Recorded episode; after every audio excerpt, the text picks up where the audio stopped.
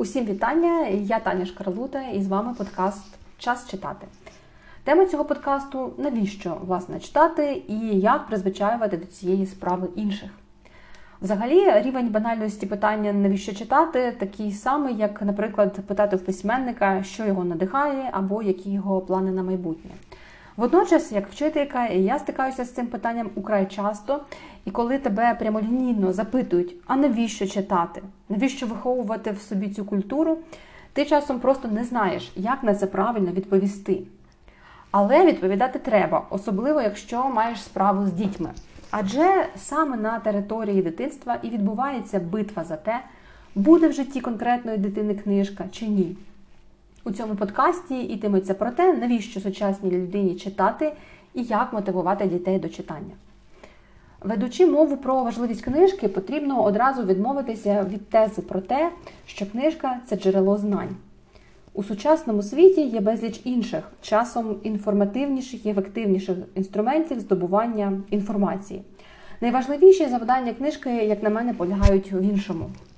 І перша відповідь на запитання, навіщо читати, така: книжка це тренажер для мозку. Тут можна озброїтися метафорою бігу. Що частіше ви бігаєте, то легше долаєте більші відстані, відчуваєте приплив сил по завершенню дистанції, відкриваєте можливості свого тіла і через деякий час вже не можете уявити свого життя без руху.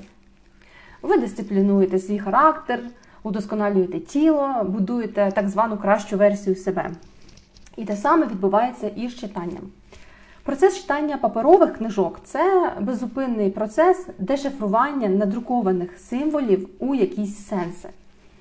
Якщо ми читаємо вдумливо, уважно, то мозок активно працює, утворюються нові зв'язки між нейронами, читач уявляє, вибудовує образи самостійно, сприймає місця, про які йдеться у книзі, пейзажі, портрети, там, деталі інтер'єру тощо тощо. І мозок в цей час працює у форматі створення, а не пасивного сприймання. На противагу, наприклад, у фільмах усі ці образи та картинки для нас вже зробили інші люди, і нам лишається приймати їхню реальність. Тобто ми пасивно щитуємо те, що нам подають. Ось чому не можна думати, що книжки у форматі фільмів, себто екранізації, можуть замінити читання. Якщо усвідомити, е, що читання це гімнастика для мозку, то тут доречно згадати і про розвиток емоційного інтелекту, і про вдосконалення аналітичних здібностей, і про формування емпатії, і про зростання загальної грамотності, і про розширення словникового запасу, звичайно. Про це все пише Ніл Гейман у своєму відомому есе, чому майбутнє залежить від бібліотек, читання та уяви. Це есе просто мастріт для всіх батьків, учителів та і загалом для всіх читачів. Його я зараз і процитую. Отже, друга річ, яку робить художня література, це вибудовування співпереживання. Коли ви дивитеся телевізор або фільм, ви дивитеся на те, що відбувається з іншими людьми. Проза це те, що ви вибудовуєте із 26 літер і жменьки знаків пунктуації. І ви, тільки ви, використовуючи свою уяву, створюєте світ, заселяєте його та дивитеся на нього очима інших. Ви відчуваєте, відвідуєте місця та світи, про які ніколи б ніяк інакше не дізналися. Ви дізнаєтеся, що всі, хто там існують, це також ви. Що ви це хтось інший. І коли ви повертаєтеся у свій світ, ви вже будете трохи змінені. Отже, енергію для змінення світу, для культивування конструктивного незадоволення дійсністю також можна черпати з книжок. Гейман згадує про опитування працівників Apple, Microsoft і Google, у межах якого людей, що винаходили майбутнє, розпитали про їхнє дитинство. З'ясувалося, що всі вони читали наукову фантастику, коли були хлопчиками та дівчатками. Тобто читати потрібно ще й для того, щоб мати снагу, бажання та стратегії змінити себе і середовище на краще.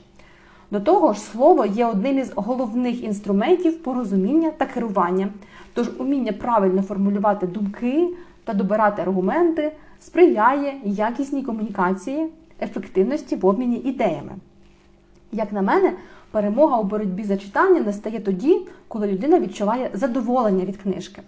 Читати заради задоволення це один із виявів істинної насолоди життям, і це потрібно культивувати із дитинства.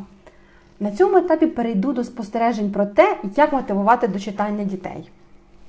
Протягом року у школі, де я працюю, ми з колегами прицільно підійшли до питання, як зробити так, щоб діти читали. Ми висували свої версії, але при цьому заради рівноваги та повноти опитували дітей про те, як вони самі бачать процес читання і що дорослі можуть зробити для них у цьому процесі. Перше, що повинна бачити дитина, яку ми хочемо призвичаїти до читання, це живий приклад дорослого. Саме він може викликати справжній жвавий інтерес до читання. Йдеться насамперед про батьків та учителів, батьків, що справді читають, обговорюють книжки. Діти у своїх відповідях підкреслювали, що дорослі перед тим, як рекомендувати якусь книжку дітям, мають спершу прочитати її самі.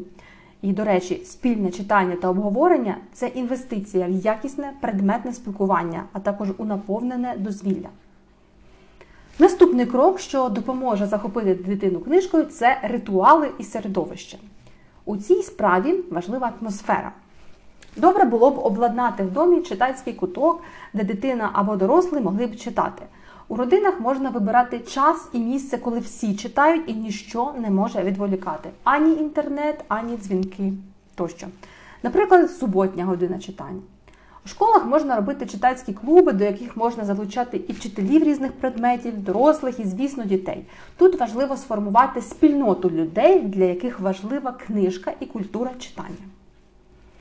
Наступний крок, на якому наполягають саме діти, це добровільне читання, тобто без примусу. Йдеться передусім про вибір книжки, який не можна нав'язувати. Завдання батьків привести дитину до книгарні і дати їй можливість зробити свій вибір, мінімально на нього впливаючи. І ще одним важливим елементом читання є естетика книжки. Сучасні діти дуже реагують на дизайн всього від ручок та іншої канцелярії до класної кімнати. Ось чому книжки вони нерідко сприймають як арт-об'єкти, і багато сучасних видань цьому відповідають. Тому навіть класичні твори можна пропонувати читати у сучасних перевиданнях, якщо на ринку є щось цікавеньке. Ну, Наприклад, місто Валеріана Підмогильного у дизайні видавництва основа це цікавий дизайнерський експеримент. Поєднати книжку та естетику можна і в соцмережах. Наприклад, можна дітям пропонувати публікувати відгуки у букстаграмі, красиво фотографувати книжечки, добирати до фотографій реквізит, тло, світло і в такий спосіб поєднувати відгуки із світлинами. Також багатьом дітям подобається вести паперові щоденники, тож можна пошукати готові щоденники, а можна завести свій і самостійно його оформлювати. Іноді, щоб заохотити дитину до прочитання книжки, можна вдатися до хитрощів. Саме діти, до речі, не проти, коли з ними так працюють. Один учень в анкеті мені так і написав: можете застосовувати з нами реверсивну психологію. Я, до речі, її застосовувала, але не знала, що це так називається, тож Єгор мені допоміг розібратися з термінологією. Йдеться про те, щоб сказати дітям щось на зразок. Ну, ця книжка ще вам за віком не підходить, ще зарано вам її читати. Тут такі більш дорослі теми. З одного боку, це, звісно, маніпуляція, але дозовано і доречно це можна робити. Учитель може відчути момент, коли це зробити буде ок. Ну і наостанок, якщо ми хочемо, щоб книжка перемогла, треба допомогти їй вибороти помітне місце з поміж багатьох спокус. Тому треба дозувати час, який дитина проводить в інтернеті, і натомість читати. Ось до яких кроків можна вдатися, аби сформувати в родині культуру читання. І ці кроки, до речі, до речі, для дорослих. Наостанок хочу ще раз повторити назву есе Ніла Геймана, яке раджу почитати, якщо ви ще ні. Есе називається Чому майбутнє залежить від бібліотек, читання та уяви. І завершити подкаст хотілося б саме словами з цього есе. Кілька років тому були балачки про те, що ми живемо в постосвідченому світі, у якому здатність розуміти написані слова є наче зайвою. Але ті часи минули. І через те, що світ вислизає у мережу, ми повинні йти за ним, щоби спілкуватися та розуміти те, що ми читаємо. Люди, які не можуть зрозуміти одне одного, не можуть обмінюватися ідеями, не можуть спілкуватися, а програм перекладачів завжди не вистачає. Найпростіший спосіб переконатися в тому, що ми виховуємо освічених людей, навчити їх читати і показати їм, що читання приносить задоволення. А це значить, у найпростішому розумінні знайти книжки, які їм подобаються, дати їм доступ до цих книжок і дозволити їм читати саме їх. На цьому дякую, що ви були зі мною, і зустрінемося за тиждень.